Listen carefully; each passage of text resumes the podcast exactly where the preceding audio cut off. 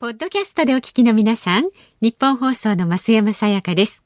辛坊治郎ズームそこまで言うかは、24時間ご意見対応型のラジオ番組です。辛坊さんへのニュースに関する質問や、今日の放送を聞いての感想、明日の放送で扱ってほしいニュースなど、24時間受け付けています。あなたが番組を聞いたタイミングでメールを送って、感想やご意見をツイッターでつぶやいてください。お待ちしています。えー、恐縮です。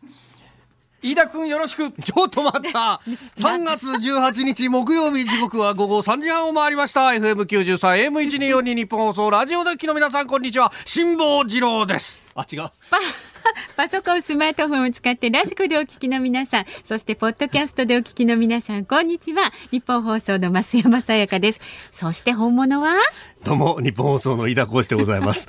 辛坊さんの原稿。どっちが本物なんだかよくわからなくなりましたね。いや飯田君久しぶりですね。ご無沙汰しております。こうやってスタジオでねお目にかかれるのは本当に久しぶりと申し上げたかったんです。が、はい、なぜか私今日大阪に帰ってきてしまっておりまして。そうです。よね。えー、で大阪のこの関西支社出しが実は今日が最終回です。で今日です。ねいろんな人から問い合わせを変に受けてです。ね、はい、さん今週どこでやってんです。かって言われて、ええ、いやいや今日は大阪だよって言ったらいや本当にね音質がなんか東京のスタジオで掛け合ってるみたいに綺麗でっていや昨日までは東京にいたんだけど、ね、なんか結局よくわかんない方もいらっしゃるんだなと思いますが、えー、今週は月火水と東京有楽町の日本放送のスタジオで行いまして、はいえー、今日は大阪にやってきております。ですからあのスカイプを通じてねお二人のお姿は大変よく見えておりますが、はい、えー、でもね飯田君今週火曜日に小倉智昭さんがご出演いただいた際にスタジオにいらしてたんで、はい、なんかあのずいぶん久しぶりって感じがしないんですよね。そうなんですよね。で実は先週は、はい、あのお互い、えー、東北地方3.11東日本大震災まあ10年ということで、はい、えー、東日本大震災の被災地からまあ、2人別々の場所で、ね、あの電波を出してたんで、うん、えー、番組としては共演してますけれども同じところにいたわけじゃないんで、直接ご尊厳を拝することもなく、とんでもないこととなると、はい、なんかずいぶん久しぶりですかねこうやって。そうなんですよ。でその前の週は増山さんが遅い遅い遅い夏休みを取られたということでお休みで。その前の週は今度私が休みを取ってたってことですね。なるほど。この3人でっていうのが珍しい。今日私が東京に行ってら本当に久しぶりに全員一箇所に揃ってということになったんですが、まあ今週は失礼させていただきました。なんで失礼させていただくことになったかというとですね。4月11日、これまだ正式発表してませんけれども、今日多分ははっきり申し上げるのは初めてだと思いますが、はい、4月11日が私の誕生日でございまして、はい、この誕生日前後になんとか大阪を出港して太平洋横断に向かいたいということで、ところがそう簡単ではないのですよ。はい、いろんなあの行政手続きが必要なんですね、これがやっぱりね、アメリカであの私と一緒に2013年にヨットを沈めたヒロさんという方いらっしゃいますね、岩本光弘さんが最終的にアメリカ人のダグラスさんというダグさんという方と2人で太平洋横断をアメリカ発日本に来たのは、はい。あの日本だと例えば船長さんに目が見えない人がなるというわけにいかないですし、うん、であの小さな船なんだけれどもこれ日本で動かすとなると合法全てを合法的に行おうとするといろんな免許がいるんですけれどもおそらくそのいろんな免許のクリアを、はい、そのダグさんとヒロさんがともに、えー、まあ、どちらかにしても取得するのは難しかろうということがあってところがねアメリカにはそういう試験とかほとんどないんですよ。日本みたいに細かい資格試験みたいなものがないから、アメリカで買ってアメリカ船籍の船だと容易に合法的に太平洋横断が可能になるんですが日本国籍の船に日本人が乗って太平洋横断に出かけようとすると、はい、広い公の海に出てしまえばそこに海上保安庁の人が乗り込んできて何か検査するっていうことはありませんけれども例えば日本国内で日本のすべての法令をクリアしようと思うとそんなに簡単ではないんです。例えば船の国籍証明書というのはまず取ってですねそれから船舶衛生検査というのを通過して、はい、えー、当然税関に行って税関手続きもしなきゃいけない。で船舶衛生検査というのは、はい、どのぐらい船が衛生に保たれているかとかあるいはその外国から病原菌を病原ウイルス等を持ち込む可能性がないかあるいは自分たちが海外に持っていくことがないかということでいろんな搭載品が義務付けられている中に私もね今回調べてびっくりしたんですが飯田君の世代でギリギリ分かるか分からないかだと思いますけど猫いらずって分かります？猫いらず？猫いらず自体がもしかするとね商標登録されている商商標だったとするとごめんなさいって話で私今もう全く調べずに喋ってますが、可能性はありますよね。だからまあ正しくは殺素剤っていうのが正しい日本語だと思いますけれども要するにネズミをまあ、要するに殺すための薬ですね、はい、で今、新型コロナで世界中が大変なことになってますが新型コロナ以前に世界を揺るがしたまあ、深刻な感染症というと当然あの2018年、19年に流行ったスペイン風邪というのが、まあ、今回の新型コロナにかなり感染状況が似ているということで、大きな話題になってますけれども人類の歴史を紐解くと、人類の文明を壊滅に近いところまで追い込んだ病原体というとなんちゅったってペスト菌なんですよ。でペスト菌は、まあ、14世紀を皮切りに多分20世紀ぐらいまでの間に3回大流行して一番大流行した時にはヨーロッパの人口の半分死んだんじゃないかっていうぐらいな、とてつもない感染症なんで、実は世界の、日本だけじゃないんですね、世界の感染症防除の体制がネズミに対して、だからベースはペストなんですよ。ペストからいろんな国民を守るためにはどうするかということで関係法令が出来上がってます。で、えー、ペストを媒介するのはネズミであって、まあ、人間に直接移すのは、そのネズミを刺した飲み等から人間が移る。だからネズミから直接移るんじゃなくて、もう一遍間にペスト、じゃ昆虫が、えー、飲み等が媒介するわけですけれども、でも基本的に国境を越えて病原体を持ち込むのはネズミだという、こういう概念があるわけですよ。はい、で、2021年、うんえー、小さな10メートルも満たないような、まあ、10メートルもうちょっとあるか、まあ、10メートル前後の小さな太平洋ヨットでですね過去一度もネズミをネズミを見たことがない私の船で太平洋を横断するに際して、はい私の船に船舶衛生検査というものが必要で、うん、その船舶衛生検査をパスするためにはうちの船にネズミを殺す薬を搭載しないとダメなんです。これ相当兵でしょ。本当ですね。ええ、でネズミを殺す薬なんて今時売ってんのかなと。ホームセンターでもほとんど見ないじゃないですか、うん、ところがですねネットで調べたら、はい、特定の商品名の商品があるんですね今でも。ほうほう。一定の需要はあるんだわ。だからやっぱりいまだにネズミというのは世界の感染症にとってかなりあの重大な脅威であることは間違いないにせよ、うん、せよ。でも今このご時世でえ？殺素剤、まあ、殺素剤という言葉もおそらく多くの若い人には通用しなくなってると思いますけど、殺素剤が必要なんだと思ってね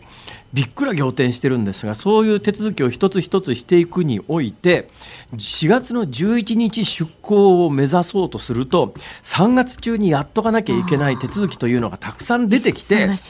そうなんです。で今日私実は午前中、はいはい、朝一番6時台に起き出して、うん。うん税関支所というところに行ってあの税関の通過手続きというのが必要なんですよ、これ。私の船なんか別にあの荷物搭載するわけじゃありませんから、別にあの税関でなおかつあのヘロインとかコカインとか麻薬を密輸するつもりも毛頭ありません。そりゃそうですよね。ですよね。ですから、まあ、あのはっきり言って日本の関税法を犯すようなことにはならないと思うんだけど、やっぱり手続きは手続きですよ、どっかでやっぱり線引きしなきゃいけませんから、まあ、辛坊さんが一人で太平洋だにぐらいの船だから勘弁してあげますとは、行政手続き上は絶対ならないわけですよ。で一つ一つこの行政手続きをクリアするとなると、ええ、まずうちの船に資格変更届っていうのがいるんですね。今、うちの船はいろんな免許を受けてるんですよ、例えば1級の私は小型船舶操級操縦士で、なおかつの1級海上特種無線技師というものも取得してこの無線技師の資格がないと遠洋というどこにでも走っていいですよという国内の船舶検査車検に相当するものが取れないんですよ。これ全部クリアしてます。だから日本の国土交通省認定の世界中どこでも行ける船舶免許と、えー、船における船舶要するに検査証みたいなものも取得しているんだけれど、さらにそこからこれは日本国籍の船であるという国籍証明書を別に取った上でうん、でなおかつ国内を走行する船ではなくて外国との間を行き来する船ですよということを変更する資格変更届っていうのがいるんですよこれ。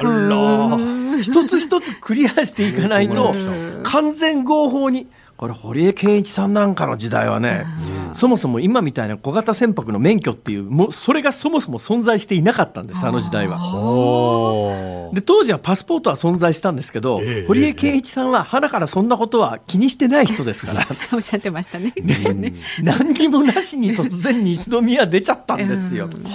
だからまあ日本出国も違法だしアメリカ入国も違法だし全部が違法で 本来ならばアメリカと日本で長期間豚箱に掘り込まれてもおかしくなかったんだけど一躍アメリカでヒーローになっちゃったから、まあ、日本国内もアメリカ国内も全部の法令すっ飛ばすという、まあ、アメリカってこの辺りは発想が自由だなと思いますが多分ねこれが逆バージョンだったらアメリカ人がもしこれをやらかしたら日本は絶対捕まえますね。いくら世論でそいつをヒーローだと言ってもてはやしたところで行政は動かないですよそれは規則ではこうなってますからそれは規則をクリアしてない限りそれは違法行為ですから犯罪ですから一定の処罰を受けてもらいますということになるじゃないですか。で私もねぶっちゃけこんな商売をしていなければよまあまあ、なあなあっていうか、まあ、このくらいでいいだろうと思うような常識の範囲ぐらいまでで、なんかこう手続きを済まそうとかっていう、ね、あの後ろめたい思いもないではないんだけれども、でも、まあ、言っちゃなんだけど、ここまでことが公になって、そうですよ。大注目です、ね、そうなんですよ、ありがたいことに知ってますか、飯田君。はいはい、どうしました？今日発売のですね、週刊クソ文春のライバルと言われている週刊新潮が。本当、わざわざそこ引き合いに出さなくてもいいじゃないですか。いやいや、一応とこうと思って。この嘘しか書俺については嘘しか書いてない週刊クソ文春と違って ちゃんとしたことを書いてくれる週刊新潮が週刊新潮が、えー、なぜかグラビア。俺もね週刊新潮からグラビアの話が持ち込まれた時にごめんなさいちょっとあの体重あと15キロ落として腹筋 6, 6個に分かれてからにしてくださいって言ったんですが 別にそんな必要はありませんって言われたんで確かに、はい、でもなかなか今日あの週刊新潮のグラビアに私の写真が出ておりますので、はい、もしよよろしければお手に取って見ていただければと思いますがまあそんなこんなでね飯田君、はい、えー、そこまで公になっちゃうと、ええ、あの全部合法じゃないと出てきづらいじゃないですか。なんか本当に一点でも歌詞、歌詞っていう言葉はごめんなさい、法律用語で私、あの 法律法学部なもんですから、こういう面倒くさい言葉を使うんですけれども、まあ普通の日本語で言うと傷ですね。はい、一点でも歌詞があるようなことで出かけたときに、なんかそのつまんないちっちゃな傷みたいなやつ突っ込まれたくないじゃないですか、どうせやるんなら。ね、全体があの自分の中でも比較的大きいプロジェクトなので、はい、そんなどうでもいいような細かいところで足引っ張られたくないという思いもあるから、一個一個完全にそれも全部基本自分でクリアしていくということでやってるわけですよ。はいほだもんで今日朝一番に起きてその税関関係の手続きをしてきたもんですから、まあはっきり申し上げてね。でそのためにあの今日は東京にいられずに、えー、ギリギリの時間になってしまって関西支社には申し訳ないけど、すいませんちょっと使わせてくださいということで本日は私は関西初でやらせていただいておりますという冒頭の話に今週は増山さん、全部モーションを起こして最後まで同じところに戻ってくるでしょう自分でねお片付けするんですよ。奇跡的に今週びっくりなんですけど長いんですけどねその片付けにあと濁さずと申しましてもう私もあと出演が1週間になりましたんで もうあの綺麗に綺麗に皆さんとお別れしていこうと。こういう趣旨でございます。まあ、地元に帰ってきてもらわないとね困りますけどね。同じように帰ってきてもらわないと。ありがとうございます。そう言っていただける皆さんには本当に心から感謝謝しております。あ、じゃあそろそろ株と為替、はい、行きますか。ね、このタイミングで、はい、えー、東京株式市場日経平均株価反発です。昨日と比べ302円42銭高、3万飛び216円75銭で取引を終えております。えー、2月18日以来およそ1ヶ月ぶりの高値となりました。えー、アメリカの中央銀行にあたる FRB アメリカ連邦準備制度理事会が昨日の政策決定会合 FOMC 連邦公開市場委員会で少なくとも2023年の末までゼロ金利政策を維持するという方針を示したんで、えー、投資家心理が改善し買いが広がったと、まあ、あのニューヨークが上がったってことです、ね、ただしね、これもね、井田君はまあよく分かってると思いますけれども、えー、それだけ聞くと、なんだかすごくいい話のように聞こえますが、要するにどういうことかというと、はい、新型コロナもそう簡単には収束しないよねと、ワクチンの普及もまあぼちぼちだけれども、これで劇的に今年の前半に一気に型がつくとは思えないよねとなると、今の、えー、ものすごく市場にお金をじゃぶじゃぶ印刷してするという、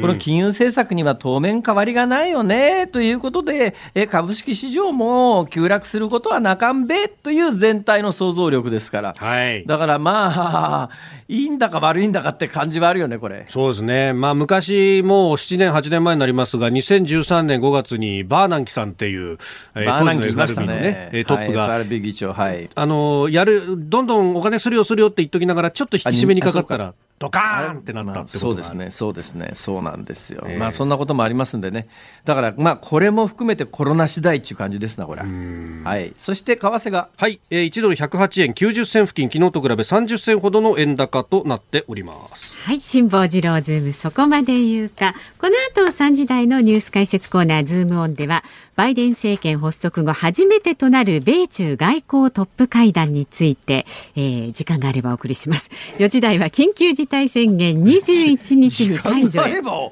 届けしますそんなまた消極的なそれ。はい。で5時台は同性婚の裁判で初めての、えー、判断が出たニュースを、はい、お届けいたします。ラジオの前のあなたからのご意見もお待ちしています。メールは zoom アットマーク一二四二ドットコ zoom、zoom、zoom アットマーク 1242.com 番組を聞いての感想、ツイッターでも寄せください。ハッシュタグ、えー、漢字で辛坊治郎、カタカナでズーム、ハッシュタグ辛坊治郎ズームでお待ちしています。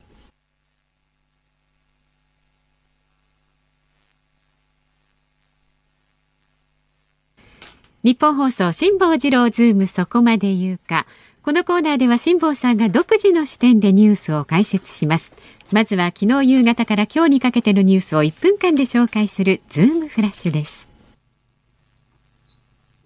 菅総理大臣が25日に実施される聖火リレーの出発式を欠席する方向で調整に入ったことが分かりました複数の政府関係者が明らかにしたもので参議院で行われている2021年度予算案の審議を優先したとみられます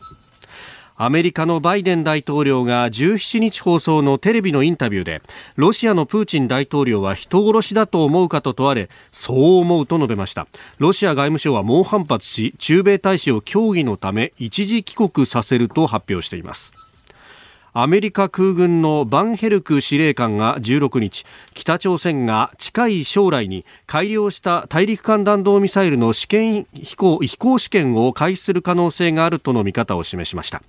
米朝関係をめぐってはバイデン政権が北朝鮮に接触しようと試みたもののこれまでのところ応答はないことが報じられております。厚生労働省によりますと今年の春に高校や大学の新卒者を採用する予定がある事業所が前の年と比べ8ポイントから10ポイント減少していることが分かりました。学歴別で見ると高卒で40%大卒文系37%大卒理系39%となっています。ユニバーサル・スタジオ・ジャパンで任天堂の人気キャラクターマリオなどが登場する新エリアスーパー・ニンテンドー・ワールドが今日午前開業しました。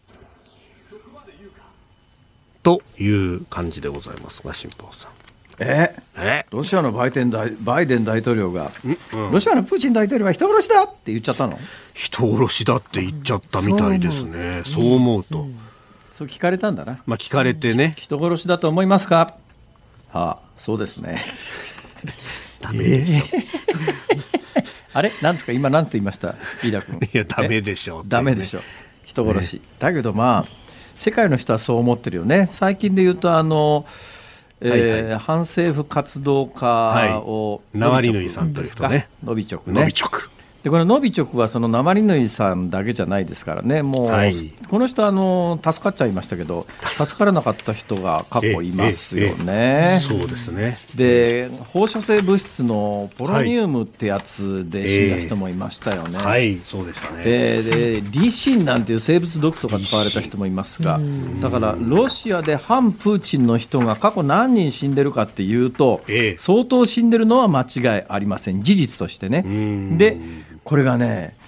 あの普通に中にはねマスコミ関係者で橋の上でピストルで撃たれて殺されたとかっていうのもいるわけですよ。はい。えー、で橋の上でピストルで殺したら誰が殺したかは、まあ、実行犯はすぐ特定できますけれども、うん、背後に誰がいるかまでは特定できないじゃないですか。はい、ところが今申し上げたようなノビチョクだのリシンだのポロニウムだのっていうことになると、特にポロニウムとかノビチョクということになると、はい、これはもう旧 KGB まあ、旧 KGB っていうか、この KGB という言葉もですね、はい、今もうほぼ死後ですね、あの20代で、20代のこの業界で、えー、まあ、報道関係の仕事をしている女性と話をしていて、えー、KGB って聞いた瞬間に、はい、ほら、あのー最近妊娠をされた綺麗な女優さんと結婚された竹下さんのお孫さんの男優さんってすげえ遠いな。遠回しな表現をしますね。え誰も名前出てこないか？えあ大悟さん？大悟さん。名前が出てこなかったですか？そうですよ。大悟さん。大悟さん、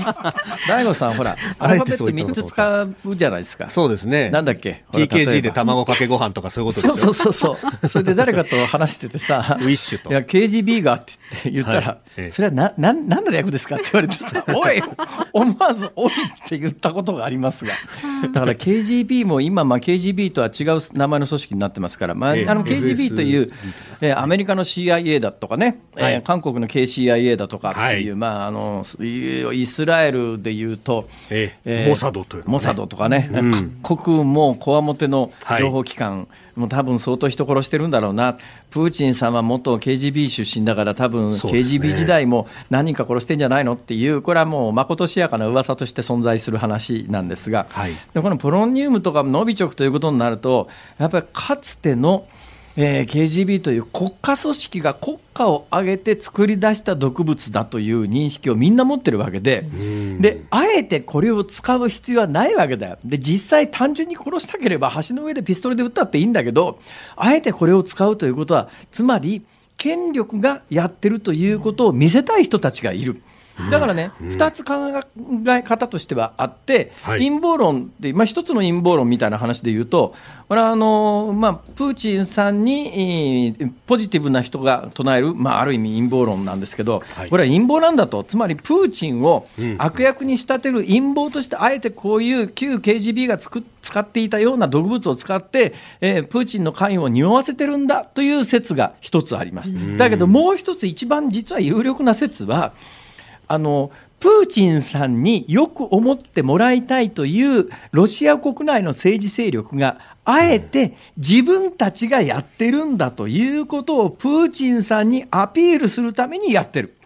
だプーチンが自分で殺させるんだったら、完全に自分を隠すつもりなら、はい、あの資格を送って、ね、地下鉄の中で後ろを背中を押すとかさ、ピストルで撃つとかいろんな方法あるんだけど、あえて見え見えのこういう薬物を使っているのはなぜなんだっていうのが、実は大きな疑問ではある。いや確かにプーチンさん自身も、俺がやるんだったらもっと証拠なんか残さないよっていうふうにおっしゃったという話がありますから、ね、そうなんだけども、でも、指揮者の、まあ、大体ロシアの専門家が言うのは共通してて、はい、おそらくプーチンさんが直接、じゃあ、この反政府活動家を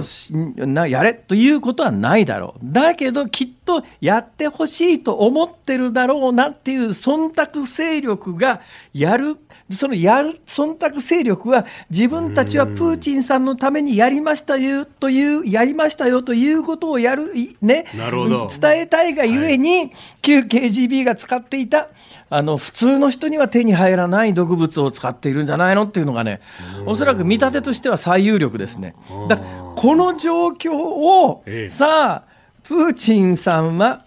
人殺しだと思うか？どうですか飯田君？いや、そこで僕に、そこで僕に残り時間もない中振るのやめてください。まあでもこれ、いや、ちょ、けしからんやつはいるよな。ぐらいのことがどこまで強査になるのかっていうね。いやどうなんですか、その辺、法律的には島さん。あの一つ確実に言えることは、あの旧ソ連が崩壊してロシアになって、ロシアというのは、あのまともな民主主義国になるんじゃないのっていう期待感が1990年代の初頭にあったことは間違いないですが、はい、残念ながら、ほぼほぼ旧共産圏のソ連に帰りつつあるなという実感は強烈に持っております。はい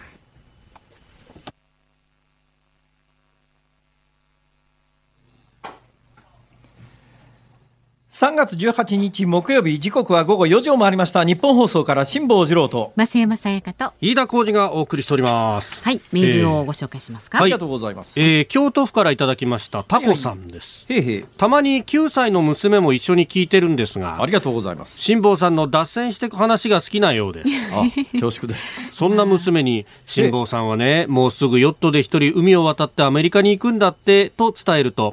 なんで一人ヨットでアメリカに行くの？なんでそんなことするの？と素朴な疑問を持ったようです。はい、9歳の子供に分かりやすく説明してやっていただけませんか、うんうん、といただきました。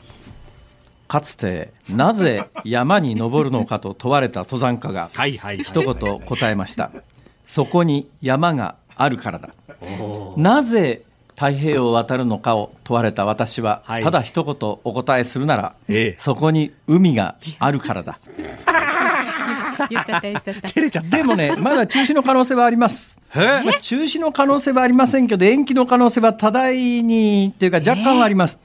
というのがですね、今日私、あの、辛抱の旅 N というツイッターに朝から書き込んだところ、一部に問い合わせ等をいただいてですね、えー、番組もいっぱいしてえー、と、あのね、これもともとの予定で、うちのかみさんがこのタイミングで人間ドックに入ることになってたんですよ。はい、で、そのタイミングで、私はもううちのかみさんにずっと言っていたことは、もしお前に手術が必要で入院が必要な事態になったとしたら、もうとりあえず太平洋弾はあの延期するから、あのまあ、あの入院するということになったら当然付き添いが必要だろうから、えーえー、あの付き添うからそれで、まあ、あの病気治療の間は太平洋横断はもうそれはあのやめるのか延期するのか、うん、とにかく延期するのか延期するよとこうもうずっと言ってたんですよ。えー、でその人間ドックの日取りはもう昨日もう半年前から昨日に決まってたんではい、で昨日人間ドックから帰ってきたうちのかみさんに、うん当然どうだったって聞きますよね、これ、そうですよね。それがね衝撃の答えだったんですよ。私もいろんなパターン想像したんですよ、はい、一番最悪の事態から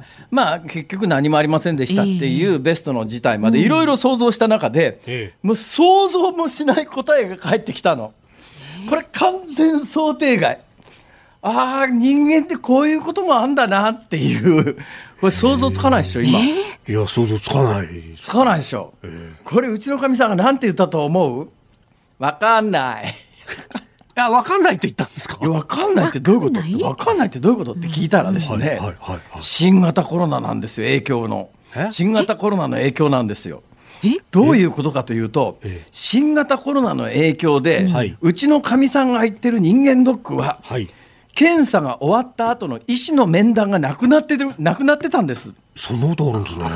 いやだから私も驚きましたよ。通常の人間ドックって1日かまあ2日かこう人間ドック受けますよね。はい、でいろんな検査結果が出た時に一番最後に医師の面談っていうのがありあるじゃないですか。すね、私も今から8年前に十二指腸がんは人間ドックうちのかみさんが今回言ったのと同じ人間ドックですよ。で人間ドックでその医師の面談の時に封筒を渡されてとにかくこの封筒を持ってえー、しかるべきお医者さんとか行ってくださいって言われて精密検査を受けて最終診断なんですが、普通人間ドックってそういうもんじゃないですか。ところがですね昨日うちのかみさんが言った人間ドックは、はい、その医師の面談がなくてえ新型コロナ対策のために医師の面談がなくなっておりますので全ての通知は郵送で行います。だから結果が分かんないっていうのはそれ分かんないとしか言いようがないわけですよ。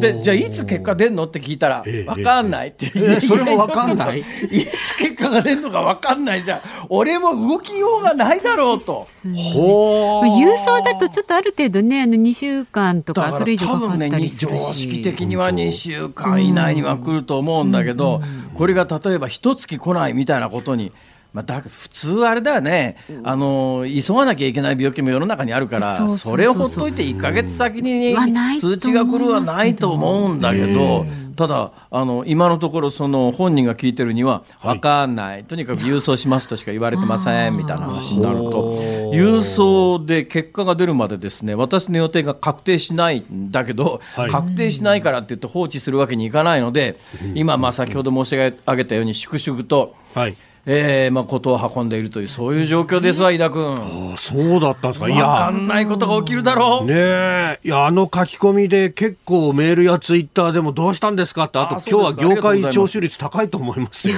そうですね。下手するとデイリーとか放置とか、もう、ね、あの記事書いてるかもしれない。まあ、社内的にも高いんですけどね。オチとしてはごめんなさいね。だからまだオチにもならないわけですよ。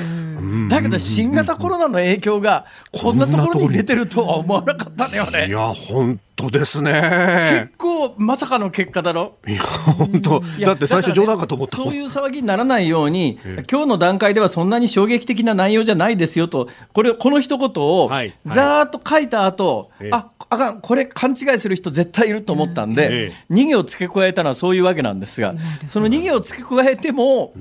分かんないよね普通は。はい、まさか人間ドックで医師の面談がなくなってるから結果が分かりませんでしたっていう そういうことになるとは。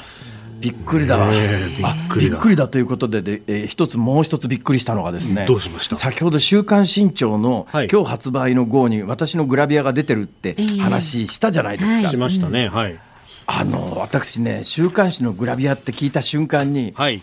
もう一つ思い浮かべたんですよ。何ですか？自分のグラビアが袋閉じになってる様を。ほいでみんなが俺のグラビアを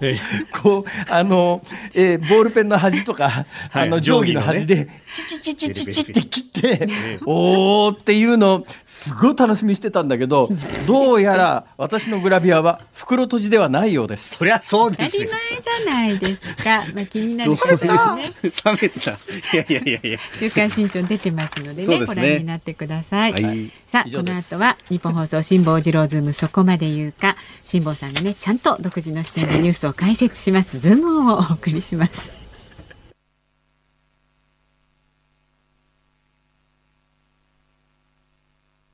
ニッポン放送辛坊治郎ズームそこまで言うか辛坊さんが独自の視点でニュースを解説するズームオンこの時間に特集するのはこちらです。バイデン政権発足後初めてとなる米中外交トップ会談。アメリカと中国が18日、アラスカ州で外交トップによる会談を開催します。アメリカからはブリンケン国務長官かと、えー、ワシントンから、えー、主張してくるサリバン大統領補佐官、えー、中国からは楊潔チ共産党政治局員と王毅国務委員兼外相が出席することになっております。中国側は最悪の状況に陥っている米中関係のリセットを呼びかけておりますがアメリカ側は中国が行動を改めるかどうかに左右されると主張しております、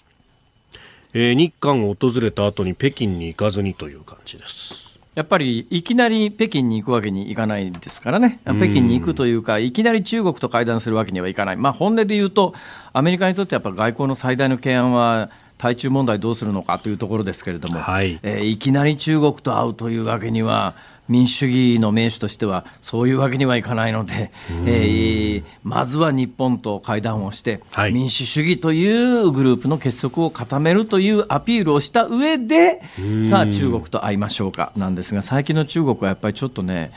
あだんだんうん古くは毛沢東時代のというか、はい、共産党の独裁国家だったんだなということを改めて思わすことが近年本当に増えてますよね。だって今回、まあ、バイデン政権が一番最初のおまあ、大臣級の訪問国を日本に選んで、日本とアメリカと間に2プラス2というね、外交のトップと防衛のトップのそれぞれの大臣級の会談が行われたわけですが、この2プラス2を受けて中国が出した声明っていうのが、はい、声明というかですね、中国外務省の副報道官は定例記者会見で何て言ったかというと、ちょっとね、これもう、あなんだ北朝鮮と変わんねえじゃんっていうぶっちゃけそういう印象です、えー、何と言ったかちょっと読んでみましょう、はい、喜んでアメリカの戦略的属国となり真偽に背いて中日関係を破壊した狼を部屋に引き入れ引き入れこの地域全体の利益を売り渡した見下げたやり方だ。これ北朝鮮のさあのよくよく出てくるおっさんおばさんが言うのとほとんど一緒じゃねえかこれ。あなんというか結局なんだそういう国なのかっていう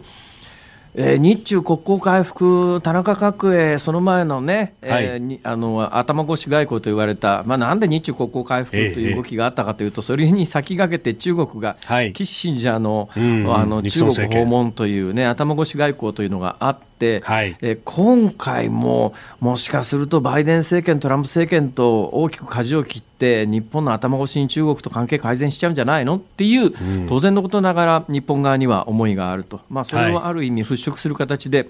アメリカは最初の訪問国そしてまた最初の、えー、ホワホワイトハウスに受け入れる外国要人として日本の菅総理を選んだわけだけれども、はい、だけどだけど従来のアメリカ民主党政権のスタンスや立場からするといつ何時はしご外されてもうん不思議はないなという、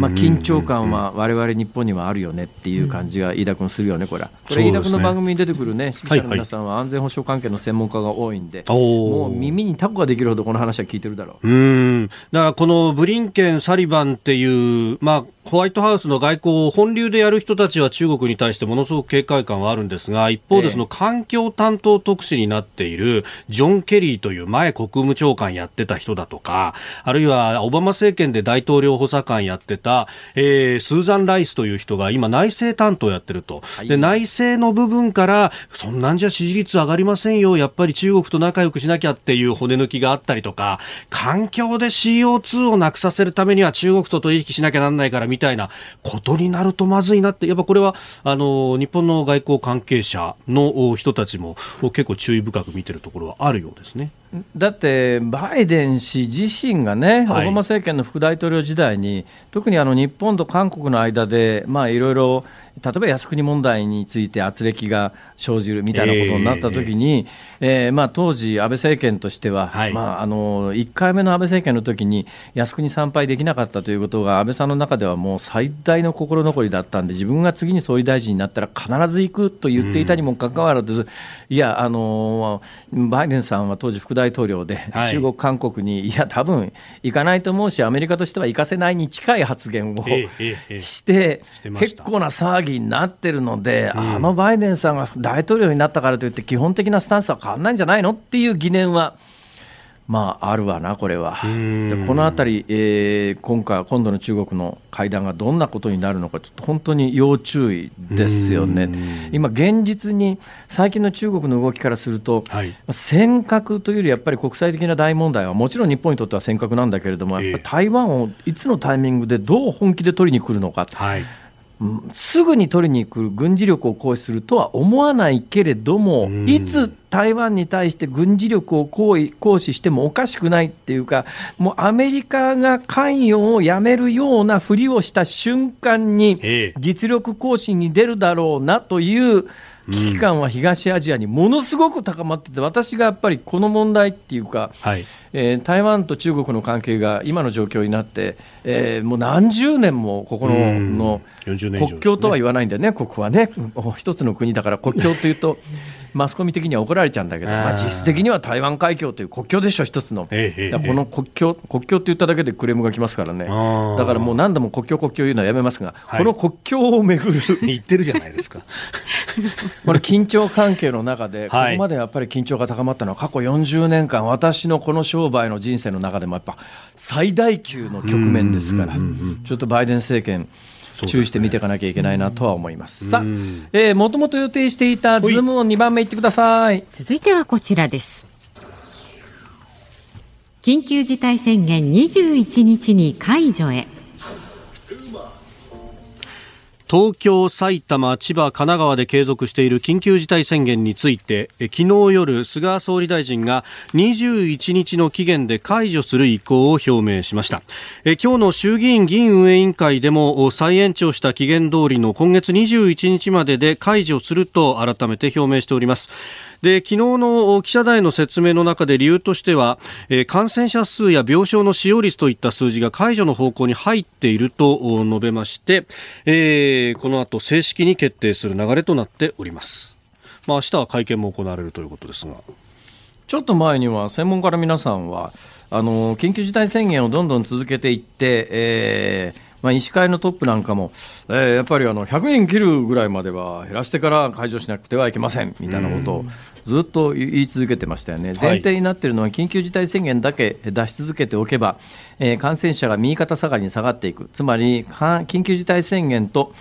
えー、感染者の上下動には、えー、明確な性の相関関係があるというふうに、ね、見て、えー、物事を考えていた人が大半なんだけど現実問題そうなっていないということにようやく気がついたかって感じだよね。まあいろいろ言いたいことはありますがい。ろいろ言いたいことがありますが、はい、もし一つだけ緊急事態宣言を再延長したしてよかったことがあるとするならば、はい、緊急事態宣言は、えー、1都3県に関しては再延長されています。ただ、関東、東京に住んでいると、それが当たり前のように思ってらっしゃると思いますが、えー、例えば関西圏は、はい、えー、関東圏に1週間遅れて緊急事態宣言が始まり、うん、えー、で、えー、2回、1回目の延長ですね、1回目の延長を満了せずに1週間前倒しで、うん、えー、3週前にはすでに緊急事態宣言を解除しております。という認識が東京の人にはほとんどないでしょう。緊急事態宣言が継続されているのは1都3県だけなんですよ、日本国47都道府県の中で。ね、それで、まああの、じゃあ感染状況がどうなっているかというと、この2週間ぐらい、関西は増えてます。だけど、その関西が増えてるのと同じだけ東京もほぼ増えてます。ね、これね、もし、えー、緊急事態宣言をあの3週間前に関西と同時期に1都3県も解除していたら、はい、今頃、医師会とかえー、専門家が出てきて何て言ったかはこれはもう火を見るよりも明らかですよね。えー、それでは飯田君あのそういう専門家の気持ちになって えー、3週間前に、ええ。ー、緊急事態宣言が解除されていたとして 現状この2週間ぐらい感染者が増えてきている状況を、うん、さあどうぞ。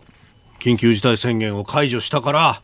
やっぱり人の流れが変わって増えたっていうことになるんですかね。あれ飯田君意外と気弱だね。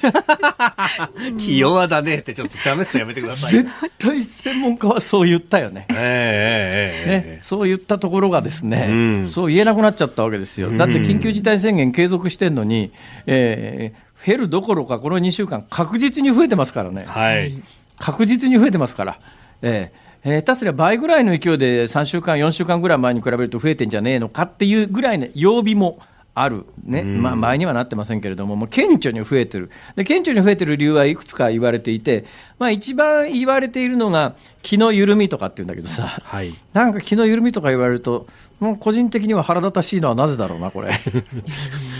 なんか俺が怒ることではないんだけどさ、なんか俺が緩んでるって言われてるみたいでさ、むっちゃ腹立つんだよ、これ。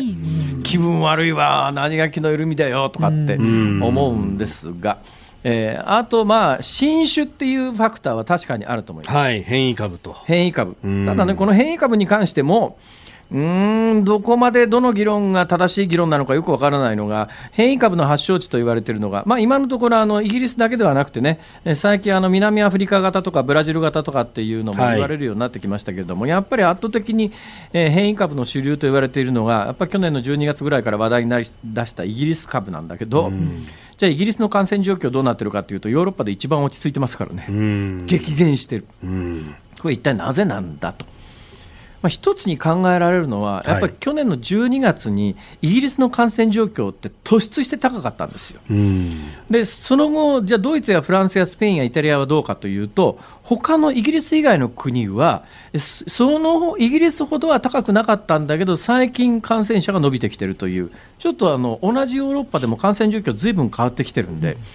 単純に考えたら、これね、イギリスはワクチンが普及してるからだって書いてある新聞があるんですが、はい、これあの緊急事態、日本の緊急事態宣言と、えー、陽性者の上下動とのタイミングと同じことで、うん、イギリスでいあのワクチンの影響で下がったと考えるには、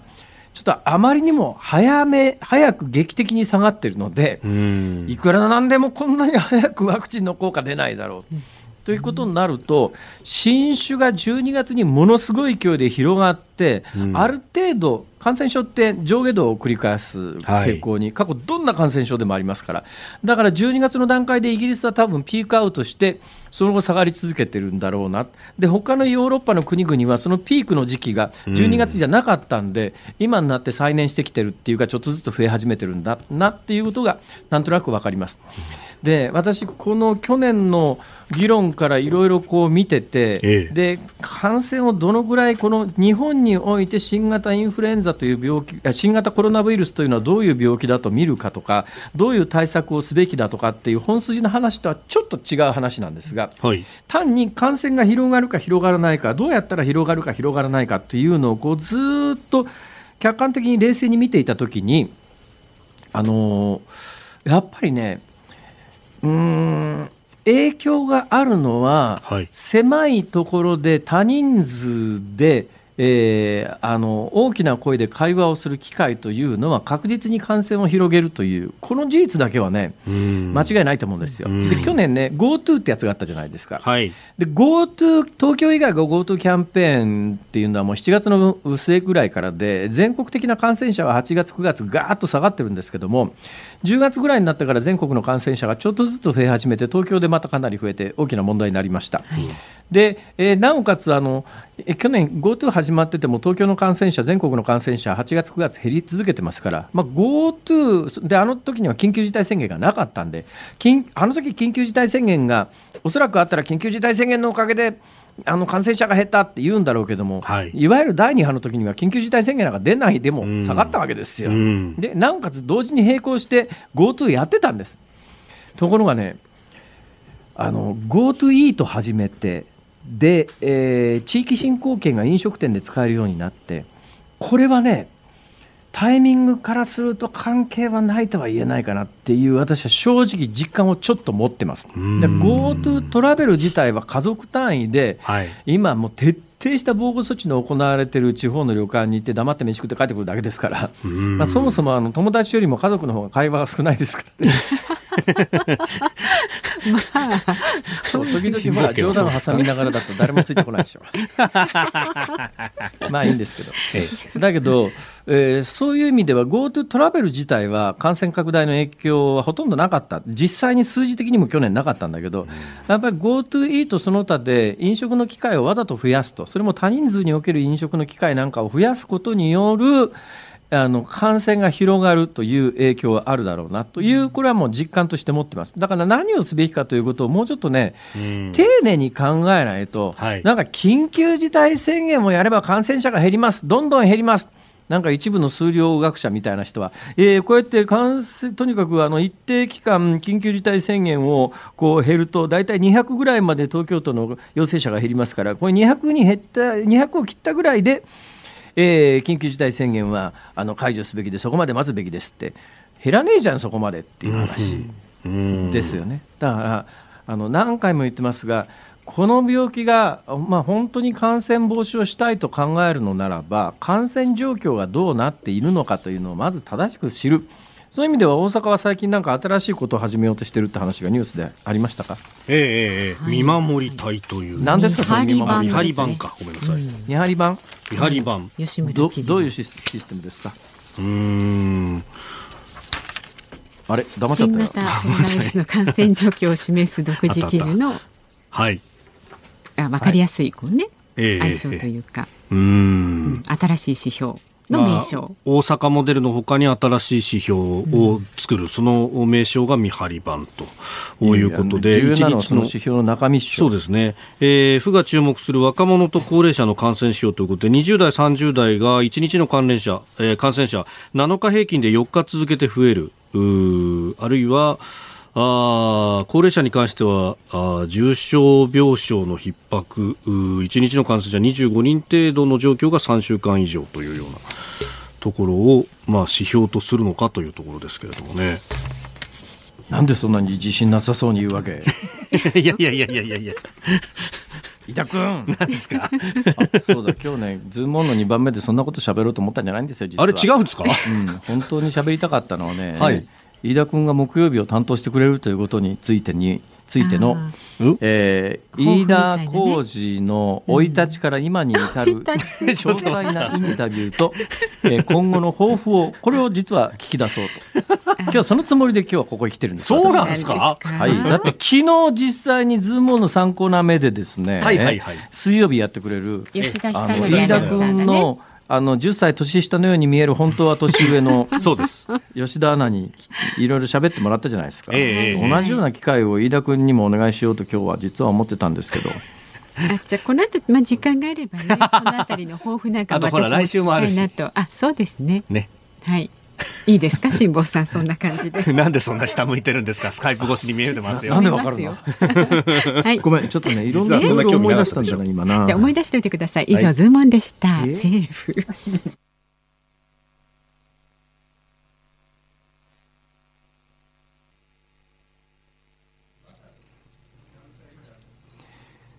3月18日木曜日時刻は午後5時を回りました。こんにちは辛坊治郎です。こんにちはニッポン放送の増山さやかです。こんにちはニッポン放送の飯田浩二です。辛坊治郎ズームそこまで言うかエンディングリクエストの時間です。今週ね、はい、化粧品の CM ソング、ね、今週図らずも化粧品シリーズになってしまいましたが、うん。はい、えー、女性用化粧品ばっかりに特化するのはえー、今のご時世どうなんだろうと。なるほど。というのは、まあ、あの冗談に近い話ではありますがでも男性用化粧品のテーマソングで CM ソングで有名になった曲があったかなとことふっと考えた時にですよ、うん、ありました。思い浮かんだのが一つあるんですよ。ほうほうマンダム。遡りましたね、随分とね。これ、分かる人どのぐらいいるんだろうな。リアルタイムで飯田君分かります？いや、私、リアルタイムでは生まれてないですね。嘘。飯田君何年生まれですか？私、1981年生まれですか。マジっすか。昭和56年ですよ。ということは、プラザボーイもリアルタイムでは覚えてないよね。まあそうですね。1985年の話っていうのはそうですね。え、だってこれマンダム大ヒットしたのはそれよりも、だから飯田君が生まれる10年以上前だよ。ね、なんで知ってんの？逆にそれ。いやいやいや。あなた本当は何歳？いやいやいや、本当に、本当に今39歳。ほら、あの、こう、こういう会社に入るとですね、お前なんで知らないんだ？男の世界だろ？とか言われるわけですよ。イエス、ありえないね。そんなんで知ってるはずない本当に。絶対違うよね。うん、違うと思う。千年前から生きてんじゃないかな。千年前ってどういうことですか ?30 代ってことはありえないです。いやいやいや。ありえないありえない。絶対そんなことない。見かけだってそれありえないよな。いや、ちょっと。どういう意味ですか、ちょっと。そうだね。それは昨今の情勢から言うと怒って当然だね。そうですね。そうですよね。最近はあの年齢によるね。そうそう。年齢年齢差別だ。差別だ。それルッキズムだ。ルッキズム。ルッキズムですよ。そう、ルッキズムかつ、そうそうそう、エイジングとか最近、最近ルッキズムっていう言い方だけど、ルッキズムっていう聞聞いて分かるリスナーの方少ないと思うよ。うん。なんか人を見かけて差別するなっていう言うわけだろ。まあ、そうそうそう、そういうことですそうだよ。だからそこでこの番組でね、あのね、橋本環奈がどうのこうのとか、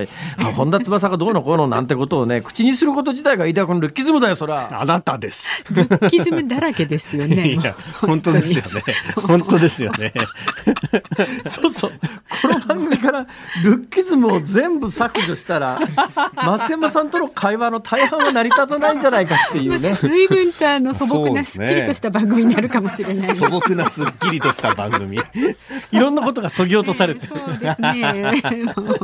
ええ、はい、あ、そうそう、まだリクエスト曲。マンダムそう、もらったようなもらってない感じ。それね、いや、その曲がですね。その曲が。マンダム男の世界っていう曲らしいんですよ。日本語タイトルがね。マンダム。マンダム。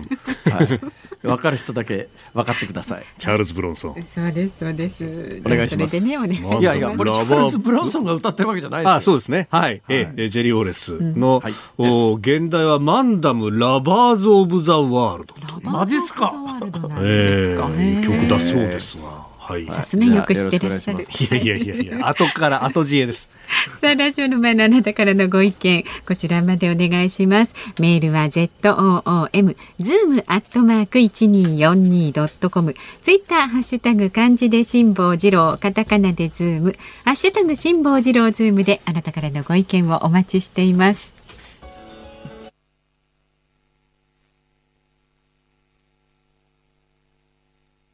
辛坊さんが独自の視点でニュースを解説するズームオン。今日最後に特集するニュースはこちらです。同性婚を認めないのは違憲、札幌地裁が初の判断。国が同性婚を認めていないのは憲法に違反するとして北海道に住む同性カップル3組が国に合わせて600万円の損害賠償を求めた訴訟の判決で札幌地裁は昨日法の下の平等を定めた憲法14条に違反し違憲との初めての判断を示しました今朝のね、長官一面、昨日はこの番組でもストレートニュースの中で、えー、このニュース入っていたと思いますけれども、はい、改めて解説をいただくということでございます。なるほど、なるほど。はい。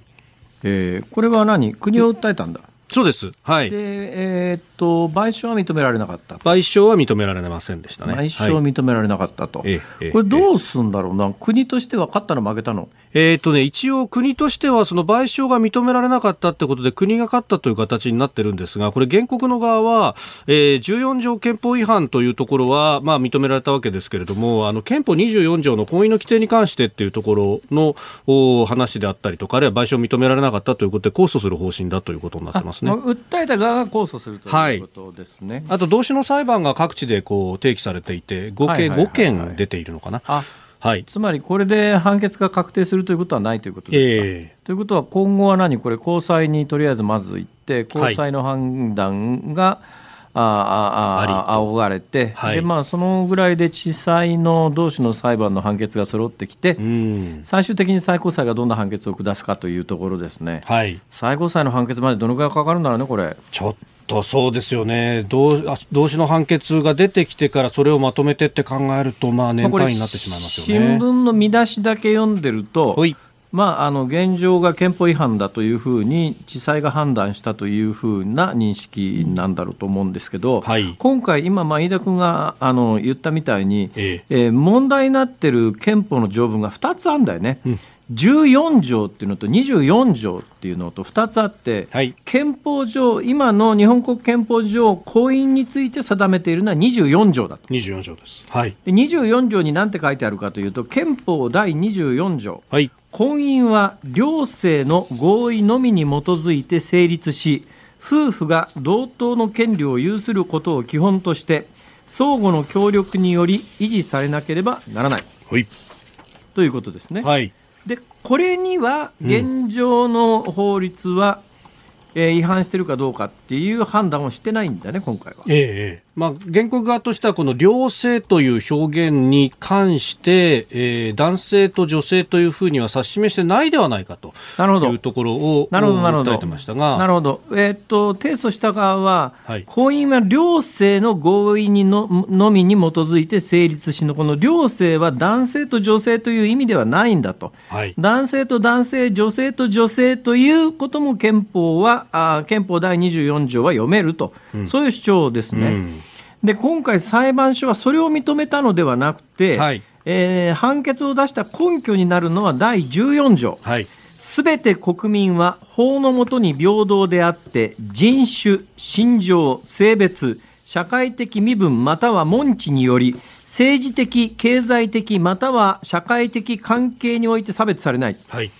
という憲法第14条に、うん、えー、を照らすと、はい、まあ、現行の法律で定めている民法上の婚姻制度というのは性別による差別であると、うんうん、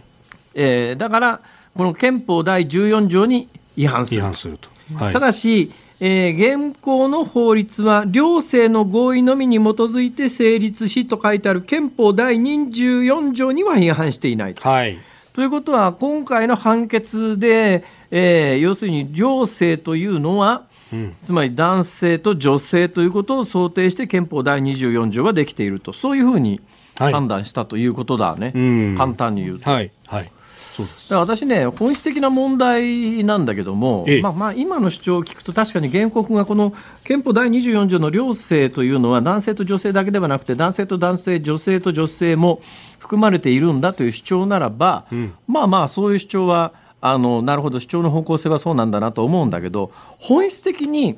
やっぱりあの現行憲法のこの婚姻は両性の合意のみに基づいて成立しというところに、ここに争いがあるわけだから、うん、ここをもっと明確に別にこの両性の合意のみに基づいて成立しの中に、これ、男性と男性、女性も女性女性と女性も含まれるんだよということを憲法上明記しろっていう方が、多分主張の方向性としては明快なんじゃないのかなと素朴に思うんだけどな、井田君、どうなんだろうか。おっしゃる通りなぜその憲法第24条の改正っていうところに話を進めないのかが、俺、すごい謎なんだよね。まさにそうなんです。今日の社説だとかに欠けてんの、私もそこなんじゃないかと思うんですけどね。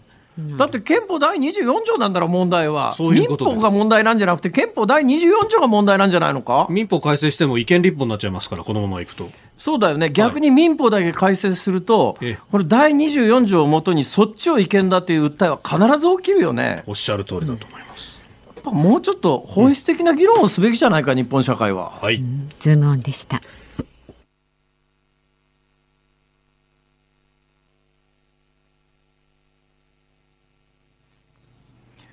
お送りしているのはジェリー・ウォレス・マンダム男の世界、まあ、はい、チャールズ・ブロンソンのね化粧品の CM で有名になりましたが、ええ、今目の前に鍋谷君が出してくれた英文の歌詞があるんですが、え、ざーっと読んでみると、うん、ジェンダーの今の時代にこれ日本語に訳すとどうなんだろうって気は若干しなくもありませんけれども。まあ別にそんな悪い歌詞じゃないですけどね。えー、でもねこれマンダムっていう化粧品会社今でもあるんですけども、うん、あの私が最初にその会社の製品を使った頃は単調株式会社って言って単調。チックって言って昔ポマードって瓶の中に入ってたんですがそれを固く固めてスティック状にして、はい、口紅のように後ろをひねると出てきてそれを頭にネタくるというですね。私が最初に人生で使った化粧品が単調チックという化粧品だったんですよ。いいよな飯田君は化粧品買う必要がなくてどういうことですか？私だってね、ワックスとかこれ、ルッキズムで訴えられるこれですよ、これ。そうですよ。今、こう、アメリカだったら私、ここからもう2億です。全にアウトだな。本当です本人がね、そんなに傷ついてなくて、こう、嫌じゃなくて嬉しい。いやいやいや、内心はわかりませんから、いや、傷ついた。そうなんですよ。そうです、そうです。よくないですよ。マンダム。いや、ちょっとまた、何ドヤ顔で言ってんですか？スカイプ越しに見えてます、はい、この後5時半からは、はい、あの、今日最終回になります、鶴光の噂のゴールデンリクエストをお送りします。えー、はい。で、明日の Cozy up は？はい、えー、この後7時から予定されている菅総理の会見のね、えー、ことなども取り上げますけれども、評論家宮崎哲弥さん、大阪から登場コメンテーターでございます。はい、そして来週のズームはね、辛坊さんが太平洋横断のラストウィークになりますのでね、ねお聞きになってください。はい、ぜひお聞きください。辛坊治郎ズーム、そこまで言うか、ここまでのお相手は辛坊治郎と、増山さやかと、飯田浩二でした。あと一週間だよー。てる。